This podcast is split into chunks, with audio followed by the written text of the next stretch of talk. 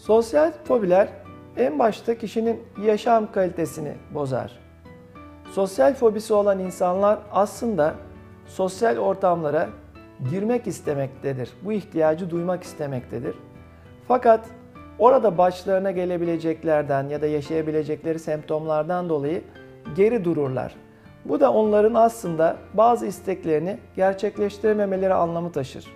Onun dışında birçok kez de mesleki anlamda daha ileriye gidip daha yükselebilecekken bu e, korkuları onların mesleki anlamda istedikleri yerlere gelememelerine sebep olur.